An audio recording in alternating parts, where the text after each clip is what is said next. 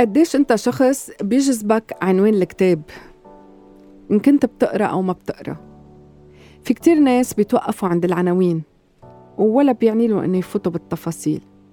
وفي ناس إذا كانوا بيعرفوا ينقوا وبيحبوا إنه يكونوا محاوطين بأشخاص مش بس العنوان ملفت فيهم حتى التفاصيل هيك بنقوا الكتب بحياتهم. نحن كل شخص نتعرف عليه بالحياة هو كتاب. أو بيسوى يكون فصل من فصول هالكتاب الكبير كتير يلي لا نحن قررنا إمتى نبلش نكتبه ولا نحن بإيدنا القرار إنه نحط له الخاتمة. في كتير بدوروا على الكتب بعنوانها العريض أو لأنها كتب مشهورة لأنها كتب معروفة لأنه هالكتب المشهورة يلي هن أنا برأيي كمان أشخاص موجودين بحياتنا عملوا اسم لحالهم.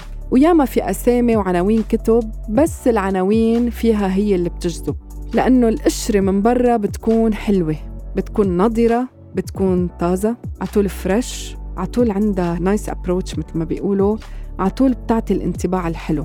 بس نفوت فيها بتفاصيل وحي... وحبكة وحياكة القصة منلاقي إنه هالعنوان بلش يتلاشى لأنه تفاصيل هالكتاب ما بيعود أبدا أبدا أبدا يشبه لا العنوان ولا الشخصية الأساسية بهالكتاب ولا العناصر.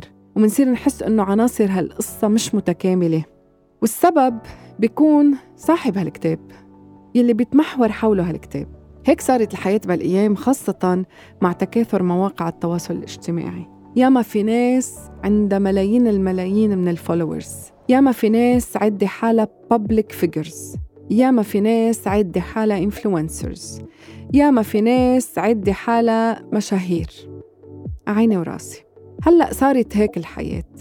عندك ملايين انت مشهور. مش غلط. في كتير ناس كتير كتير ناس وأنا بعرفهم شخصيا تعبوا كتير على حالهم. اشتغلوا كتير على إنه يبنوا هالقاعدة الجماهيرية على ال social media. اشتغلوها باحترام بحب باتقان ما استهتروا ابدا لا بال content اللي بيقدموه ولا بعقلية الناس ولا بنضج الناس. ودايما بيحترموا اللي متابعينهم وبيستمعوا لهم وبياخدوا برأيهم وبيعملوا لهم قيمة. هودا الناس تحياتي لإلهم وما بعتقد أصلا هن ناطرين شهادتي. بس حبيت أحكي عن الموضوع لأقول إنه ياما في ناس هي public figure هي دارسة كتير ومع كتير شهادات. بس مش معناتها إنه هي حدا بيعرف كيف تحترم الناس يلي عملت لها follow يلي بتتمثل فيها يلي بتلحق آه، أفكارها يلي بتلحق مواضيعها.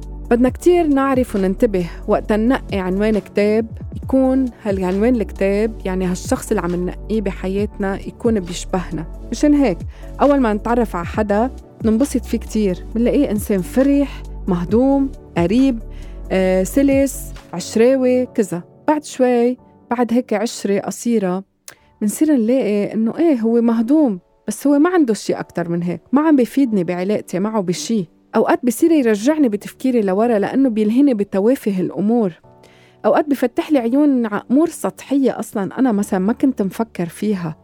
طب ليش هيدا بده ياخدني معه على هيدي الزاوية من الحياة على هيدا البيئة يلي ما بتشبهني؟ بس لأنه مهضوم؟ لا. بيسوى أنا نقي شخصية عنوانها كتير عريض عنوانها كتير حلو.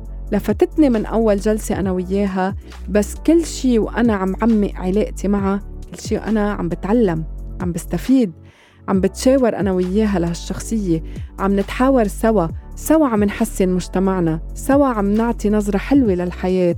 فضروري كتير كتير كتير كتير منيح إنه نشوف التفاصيل لأنه التفاصيل والحبكة هي اللي بتعمل بالآخر كتاب حلو. بما أنه بداية هالكتاب ولا الختمة تبعوله بإيدنا دايما انتبهوا كيف نشتغل على التفاصيل نعملها أجمل أسلس وتجذب أكتر وتكون مفيدة. خلي كتاب حياتكم الناس دايما تتذكروا وتتذكروا بالمنيح وبالحلو.